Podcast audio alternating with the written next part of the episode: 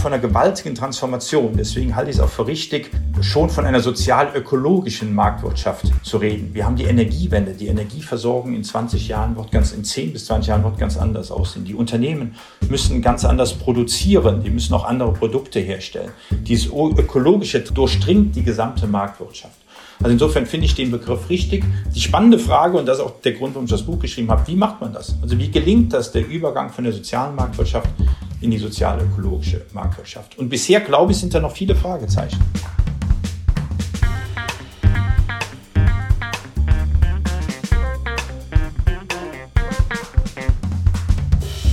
Willkommen zu Folge 54 von Erststimme. Klima muss sich lohnen. So heißt das neue Buch von Achim Wambach. Darin analysiert er, wie sich die Maßnahmen der Klimapolitik auf den Markt auswirken. Und er zeigt, manchmal wirken diese Maßnahmen ganz anders, als die Politik das geplant hatte. Welche Beispiele das zeigen und wie der Klimaschutz seiner Ansicht nach umgestellt werden müsste, darüber spricht Achim Wambach in dieser Folge mit meiner Kollegin Juliane Hessmann.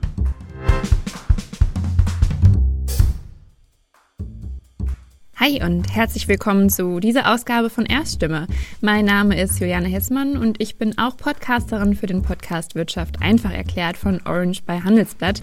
Heute spreche ich mit Professor Achim Wambach. Er ist Präsident des ZEW, des Leibniz Zentrums für europäische Wirtschaftsforschung, Professor für Volkswirtschaftslehre an der Universität Mannheim und Autor des Buches Klima muss sich lohnen.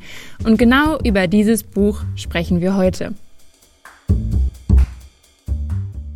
Ja, vielen lieben Dank, Herr Professor Wambach, dass Sie sich ähm, die Zeit genommen haben heute für unser Gespräch und dass Sie mit dabei sind. Ja, Frau Hessmann, herzlichen Dank für die Einladung. Wunderbar. Zu Beginn unseres Gespräches ähm, erlauben Sie mir direkt eine recht persönliche Frage. Und zwar, was wollten Sie eigentlich immer mal als Kind werden? Ach, es gab eine Zeit, da wollte ich Lehrer werden wie der Vater. Ähm, der hatte mich sehr beeindruckt. Und dann gab es eine Zeit, da wollte ich es nicht mehr, aber äh, jetzt bin ich Hochschullehrer geworden. Ist ja fast dieselbe Richtung. Genau. ähm, schauen wir auch noch mal weiter beim oder beim Beginn Ihrer Biografie. Ähm, Sie haben ja dann zunächst eben auch Mathematik und Physik studiert und dann ja auch erst tatsächlich später erst den Fokus eben auf die wirtschaftlichen Themen gelegt. Ähm, ab wann war Ihnen das eigentlich klar? Also ab wann wussten Sie, dass Sie ähm, sich vielleicht doch stärker für Wirtschaftsthemen als für Mathematik und Physik ähm, interessieren würden? Ich hatte in England promoviert in Physik und war äh, noch recht jung, man konnte da schneller promovieren und hatte dann zur Orientierung einen Master in Economics gemacht in der London School of Economics. Und der hat mich so begeistert von dem Fach, äh, die Spieltheorie, die moderne Makroökonomie. Ähm, damals gab es noch kein Marktdesign, aber die Vorläufer des Marktdesigns gab es damals schon. Also irgendwie war jede Woche war ein neues Aha-Erlebnis und das hat mich so fasziniert, dass ich gesagt habe, ich versuche in der Ökonomie zu bleiben und zum Glück hat es auch so geklappt. Sie haben ja auch viele Stationen im Ausland gehabt und im Ausland studiert. Ähm, wie würden Sie das beurteilen für Ihren ähm, jetzigen Beruf? Wie wichtig waren diese Auslandserfahrungen für Sie eigentlich? Also extrem wichtig. Also zum einen ist es sowieso gut, äh, internationale Erfahrung zusammen. Aber hier in meinem Fach, also jetzt in der Volkswirtschaftslehre, kommt noch hinzu, dass der Blick von außen schon hilft. Also wenn ich Interviews zum Beispiel zu aktuellen wirtschaftlichen und politischen Entwicklungen gebe, dann schaue ich mir vorher auch immer an, was sagt denn das Wall Street Journal dazu, was sagt die Financial Times, also wie schauen die Amerikaner auf uns, die Engländer auf uns. Und so ein paar inländische Weisheiten erscheinen dann in einem anderen Licht. Also Beispiel ist Nord Stream 2. Also die ähm, äh, wir haben hier da immer auf die privatwirtschaftliche Ebene abgehoben bei diesem Projekt. Im Ausland wurde viel klarer diskutiert, wie groß die Abhängigkeiten sind. Der Blick auf Europa, der Blick auf Europa aus Italien, Frankreich ist ein anderer oder auf die EU als aus Deutschland. Also insofern diese internationale Perspektive hilft schon, auch wirtschaftspolitische, ich würde sagen, Begebenheiten einzuordnen. Sie haben ja zu Beginn erwähnt, dass Sie Hochschulprofessor eben jetzt geworden sind. Ähm, Ihre Vita ist ja aber noch viel umfassender und Sie bekleiden ja auch mehrere Ämter beziehungsweise Funktionen. Was, äh, wie würden Sie das beschreiben? Was machen Sie eigentlich im Moment alles konkret? Äh, was sind da die ganzen Stationen, die Sie im Moment aktuell bekleiden? Also meine Hauptaufgabe ist, ich bin Präsident des ZDWs, des Zentrums für europäische Wirtschaftsforschung, ein Forschungsinstitut in Mannheim. Und da gibt es auch viel zu tun. Also wir haben da Marktdesign zum Beispiel aufgebaut, äh, Gesundheitsmärkte und Gesundheitspolitik. Also das ist sozusagen meine Hauptaufgabe. Ich bin Professor an der Universität Mannheim. Da habe ich auch ein Lehrdeputat, äh, das ich da erfülle. Und da unterrichte ich also. Und dann kommt aber hinzu, in diesen Leibniz-Forschungsinstituten hat man immer einen doppelten Auftrag, also die Forschung, aber auch die Politikberatung, also die forschungsbasierte Politikberatung. Und wie immer häufig landet gerade dieser Teil beim Präsidenten und ich bin in vielen Kommissionen. Ich war in der Monopolkommission, ich bin im wissenschaftlichen Beirat vom Bundeswirtschaftsministerium und in letzter Zeit gibt es auch vermehrt Ad-Hoc-Gremien. Die Krisenpolitik verlangt Ad-Hoc-Beratung und da engagiere ich mich auch. Wie kann man sich so bei so Ad-Hoc-Themen oder auch allgemein jetzt Ihren Arbeitstag eigentlich ähm, vorstellen? Also wie viel arbeiten Sie und ähm, wie ist da so der Ablauf von, von morgens bis abends quasi? Ja, also so einen richtigen Alltag, äh, den gibt's eigentlich gar nicht. Also die, äh, ich war vor Corona, ich würde sagen, zwei bis drei die Tage, äh, zwei bis drei Tage der Woche unterwegs. Corona war es natürlich weniger, jetzt wird es langsam wieder, geht es in diese Dimensionen. Also viele Vorträge, ist ja auch ein Auftrag äh, an die Institute, wie, wie, wie kommt das Wissen in die Öffentlichkeit, viele Kommissionen und viele Gremien. Im Haus, da wird natürlich primär geforscht, das ist auch unser Auftrag, aber auch da machen wir viele Veranstaltungen für die Öffentlichkeit. Ähm, wir hatten den Wirtschaftsminister zu Besuch, äh, wir hatten Vorstände zu Besuch, äh, wir ähm, haben äh, ja aus den aus den Parteien kommen Leute und tragen vor, vor bei uns. Also das ist aus der Zentralbank, aus der Bundesbank. Also da läuft einiges. Und im Moment steht bei uns im Haus die Evaluation an. Die Leibniz-Forschungsinstitute werden alle sieben Jahre auf Herz und Nieren geprüft. Und da geht auch Energie rein, weil das muss gut vorbereitet werden. Und äh, zudem kommt ja auch noch Ihre ähm, Aufgabe als, als Autor. Äh, Sie, Sie schreiben ja zahlreiche Fachartikel oder haben diese geschrieben und ähm, sind ja auch Buchautor. Das ist ja auch noch eine äh, spannende Tätigkeit, die Sie mitbekleiden. Und ähm, das äh, aktuelle Buch oder das Buch Klima muss sich lohnen, das stammt ja auch aus Ihrer Feder. Ähm, wie würden Sie das ähm, beschreiben? Worum geht es eigentlich in diesem Buch? Genau, also es stammt aus meiner Feder und Lektoren haben geholfen und viele im Haus haben es gelesen und viel, also im Haus im ZDW und viel Wissen aus dem ZDW ist da reingeflossen. Dennoch, also es ist schon mein Buch und ich, ich freue mich auch sehr über das Buch. Warum? Weil im Moment geht es darum, wie gestalten wir die sozialökologische Marktwirtschaft. Mit dem Anspruch ist ja die Regierung gestartet, aus der sozialen Marktwirtschaft eine sozialökologische Marktwirtschaft zu machen. Was ist das eigentlich? Und äh, was muss dafür getan werden? Und das ist sozusagen als Volkswort mein Hauptanliegen mit dem Buch, aber auch so ein bisschen den aufklärerischen Anspruch. Also ich kenne kein Feld wie die Klimapolitik, wo die Diskussion in der Öffentlichkeit und die Diskussion in der Ökonomenzunft so weit auseinanderfällt. Also wir diskutieren das ja viel in, bei der Monopolkommission, in den Beiräten, bei uns auf den Konferenzen. Und es wird auch in der Öffentlichkeit sehr viel diskutiert. Und da ist wirklich ein, ein Gap, eine Lücke zwischen diesen beiden Diskussionen. Und da soll dieses Buch auch eine Brücke schlagen. Und jetzt ist der Titel ja recht ähm, reißerisch, Klima muss sich lohnen. Das impliziert ja auch so ein bisschen, sonst würde nichts passieren. Ähm, warum haben Sie ausgerechnet jetzt diese Überschrift für das Buch ähm, ausgewählt? Also was, was wollen Sie damit ausdrücken? Ja, häufig wird Klimapolitik doch so mit einem moralischen Impuls versehen. Wir müssen alle etwas tun, damit es den Kindern besser geht. Ähm, und wenn man sich mal umschaut, es gibt kein Politikfeld, in dem wir so versuchen, Politik zu machen äh, und gesellschaftliche Ziele zu bewältigen oder zu lösen. Äh, das sind immer politische Aufgaben, nicht ein Appell. Also im Buch bringe ich das Beispiel der Jugendarbeitslosigkeit. Wir gehen nicht, wir fahren nicht mit der Bahn, weil die besonders viele Jugendliche ausbildet, ähm, oder wir wählen nicht unsere Kleidung und unsere Nahrungsmittel in Unternehmen oder in Unternehmen, die besonders viel für die Jugendarbeitslosigkeit tun. Das ist ein richtiges Problem in Europa, zum Glück nicht so in Deutschland, aber in Europa. Aber da sagen wir schon, das ist Aufgabe der Politik, das ist eine gesamtgesellschaftliche Aufgabe. Und ähm, insofern der eine Punkt mit dem Klima muss sich lohnen, ist die Verantwortung richtig auf die Politik zu geben. Und dann das zweite, selbst wenn man es auf der moralischen Ebene belässt, wir sind ja überfordert als Konsumenten wirklich zu entscheiden, was ist klimafreundliches und weniger freundliches Verhalten. In manchen Bereichen geht es, aber ein Beispiel, die Tomate.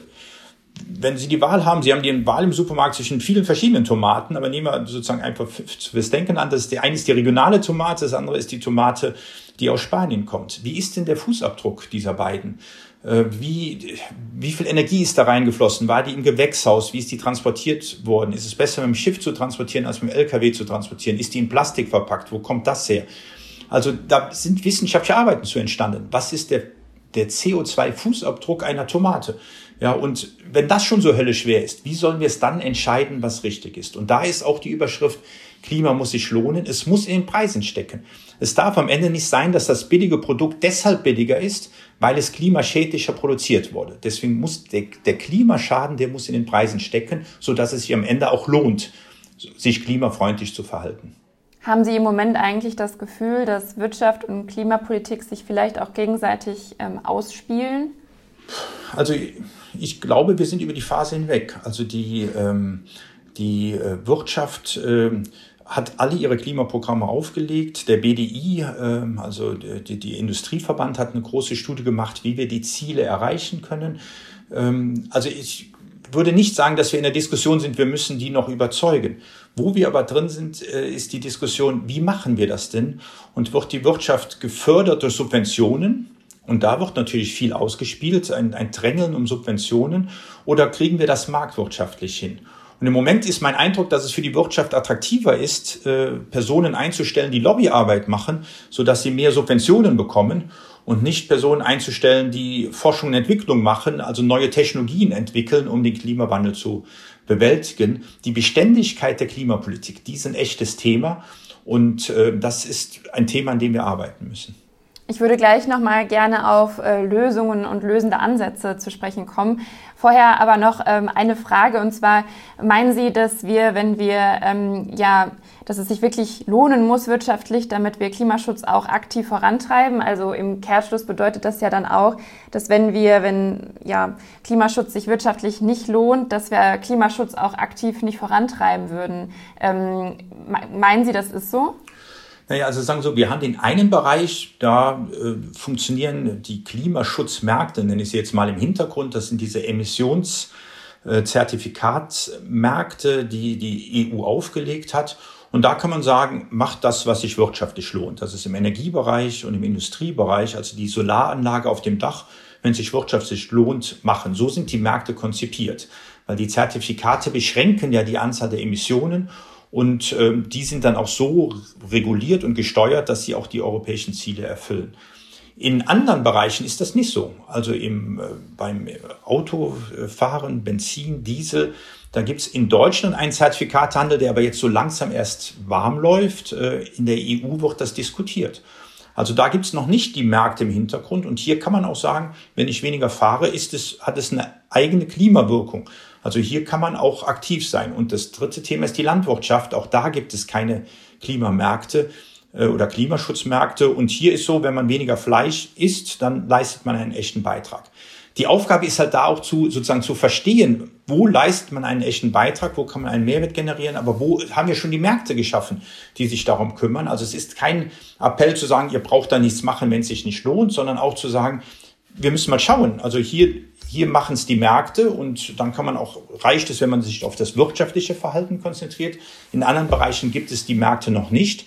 Da ist dann schon der Appell auch des Buches, schafft diese Märkte, ja, weil, wie gesagt, es ist nicht so leicht für den Konsumenten, das Ganze zu überblicken. Also schafft diese Märkte, aber in den Bereichen kann auch jeder seinen eigenen Beitrag leisten. Jetzt haben Sie selber gerade schon die Zertifikate angesprochen.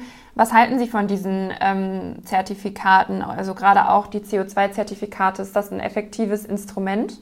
Also es ist sicherlich effektiv. Ähm, die CO2-Preise, was ist das? Der Emissionszertifikatehandel, den gibt es, wie gesagt, bei der Energie und der Industrie. Das heißt, die und innereuropäischer Flugverkehr, die, die da CO2 emittieren, müssen dafür ein Zertifikat kaufen.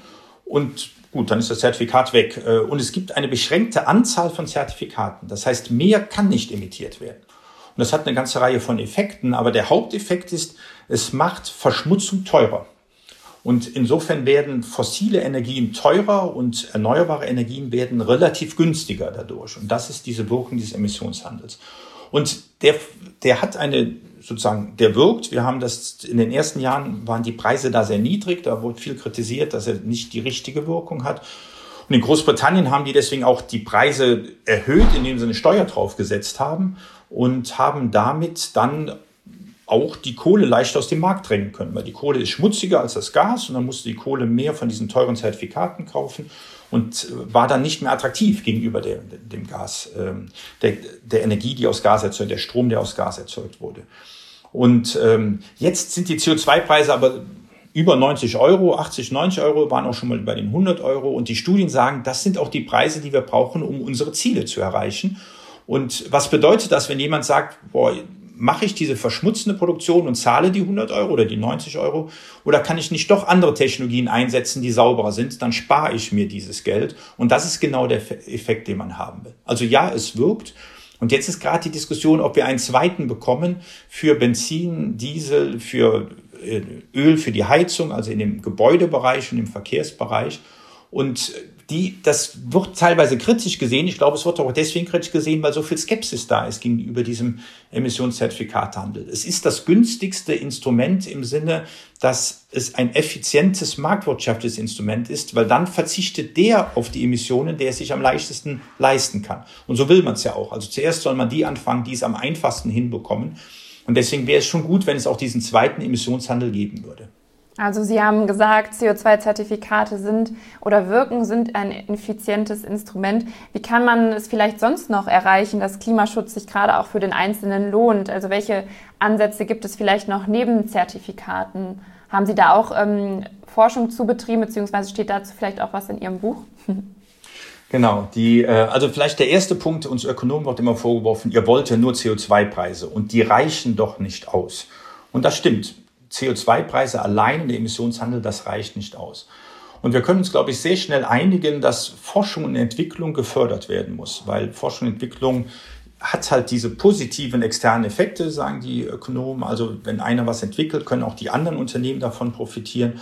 Und deswegen ist es auch gut, dass wir den Wasserstoff fördern und äh, Innovationen in der Wasserstofftechnologie unterstützt werden. Da gibt es ein großes europäisches Programm, da gibt es ein nationales Programm. Die Förderung von Forschung und Entwicklung ist äh, wichtig. Also Emissionshandel reicht nicht aus. Aber was ich in dem Buch mache und was ich auch für sehr wichtig halte, ist den Emissionshandel ernst nehmen. Der ist das Leitinstrument und dann dieses Leitinstrument auch nutzen und dann das, was man zusätzlich macht, damit abklopfen hilft es dem Emissionshandel oder schadet es äh, dem Emissionshandel?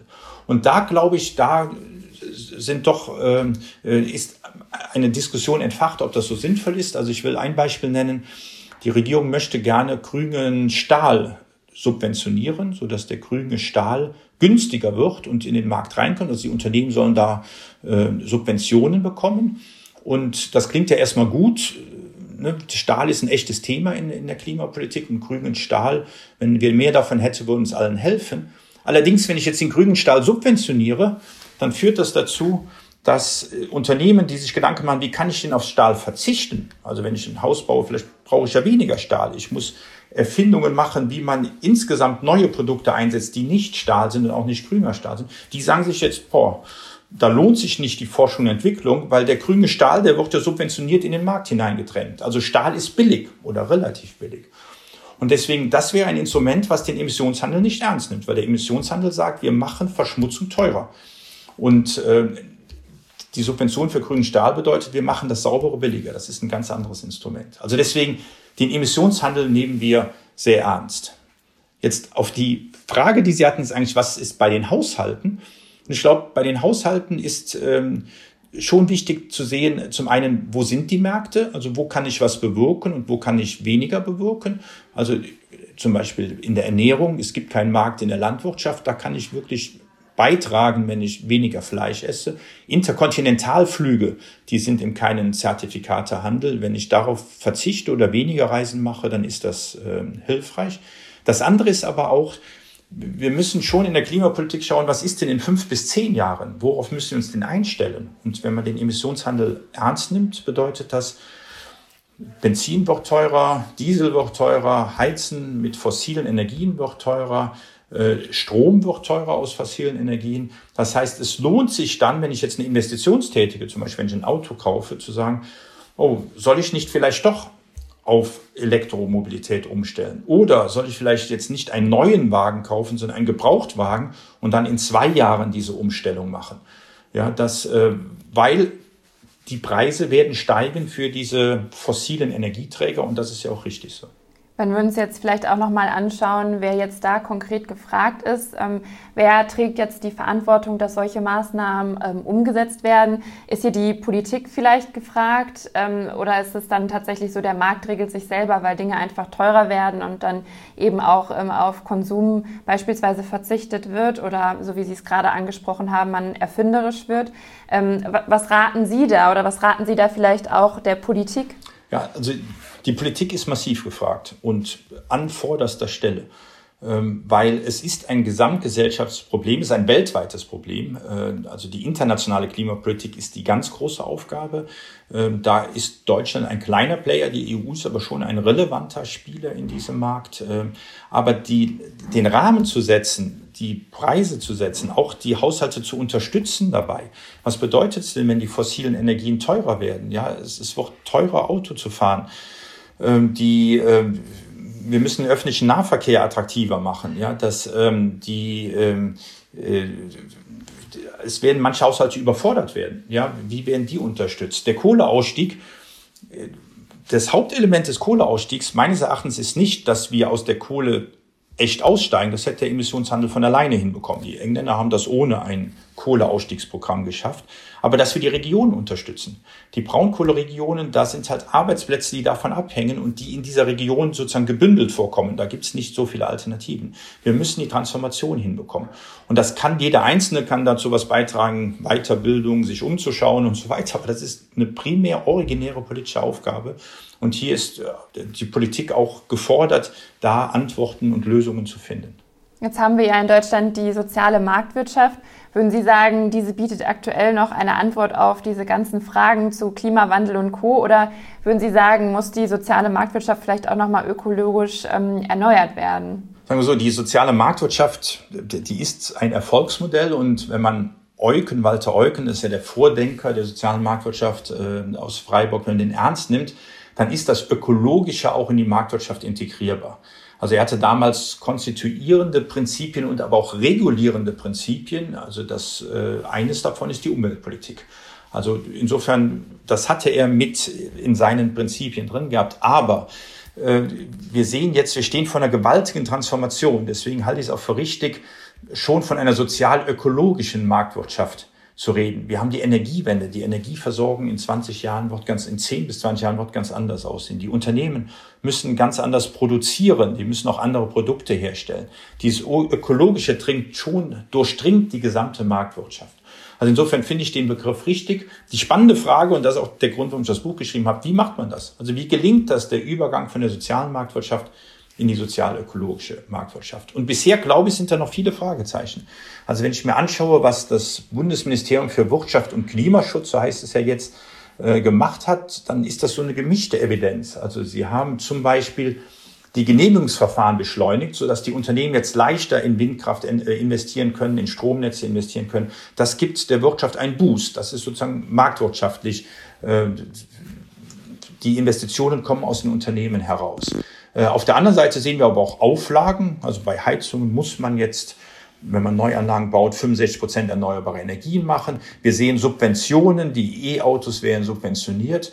Und das ist sozusagen nicht die Marktwirtschaft, sondern das ist durch Regeln, Auflagen, ähm, äh, Subventionen, dass da bestimmen nicht die Preissignale die Aktion, ähm, die Allokation im Markt, wie Euken das wohl ursprünglich wollte, sondern hier bestimmt die Politik, wir wollen E-Autos und wir wollen, äh, ihr müsst bei den Heizungen das und das machen. Also deswegen, ein paar Auflagen wird es brauchen. Ich will jetzt gar nicht pauschal gegen Auflagen reden, aber wie sieht diese sozial-ökologische Marktwirtschaft aus? Und da wiederhole ich mich gerne, den Emissionshandel ernst nehmen. Und das ist, glaube ich, sozusagen, das wäre die Hauptüberschrift des Buches, wenn man es technisch beschreiben würde.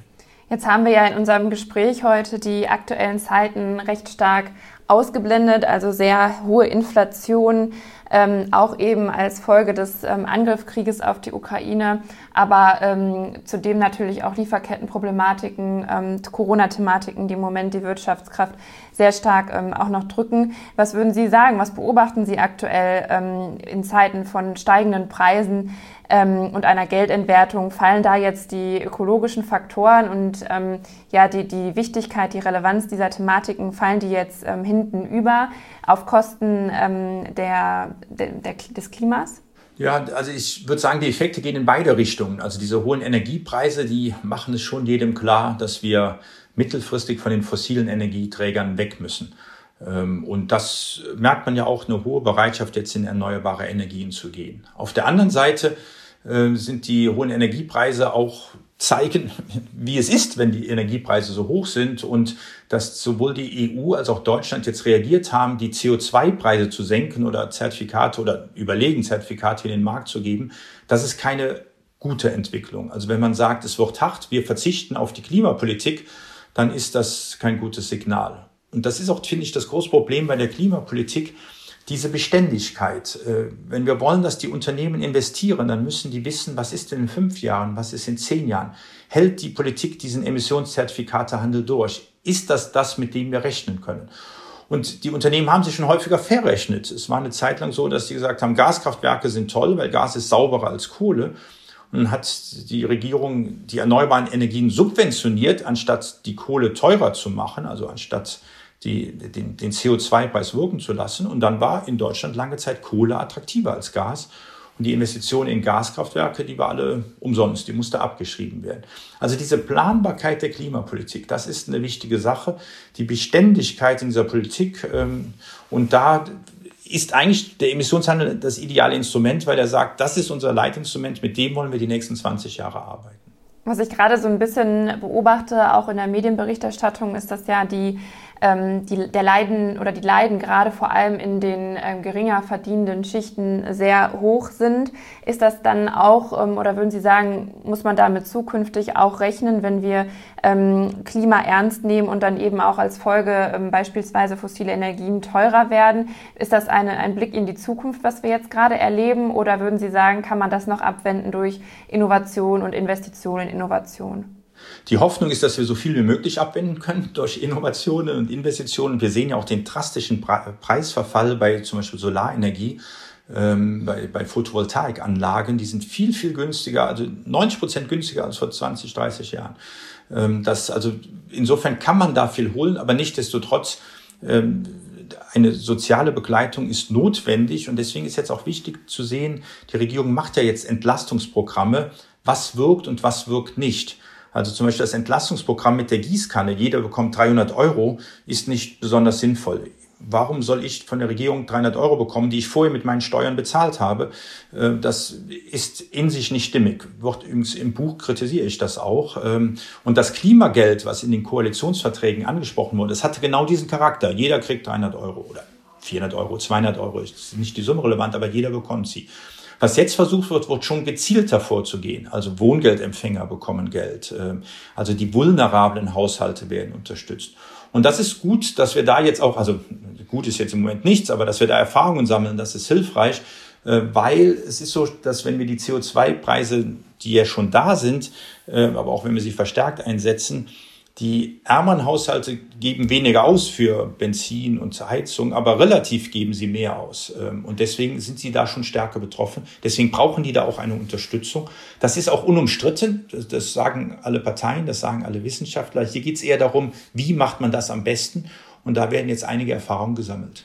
Okay, vielleicht zum Abschluss ähm, noch der Blick in die Zukunft. Ähm, welches Zukunftsbild haben Sie jetzt eigentlich für Deutschland mit Blick aufs Klima? Also was was würden Sie sich wünschen und ähm, was sagen Sie, haben jüngere äh, Generationen ähm, noch oder werden die in einer Welt ankommen, in der wir gerade noch leben, mit ähm, Sommer, Winter? Ähm, was würden Sie sich da wünschen mit Blick auf die Zukunft? Ja, also vielleicht zunächst meine Sorge. Meine Sorge ist, dass wir die internationale Klimapolitik nicht ausreichend hinbekommen.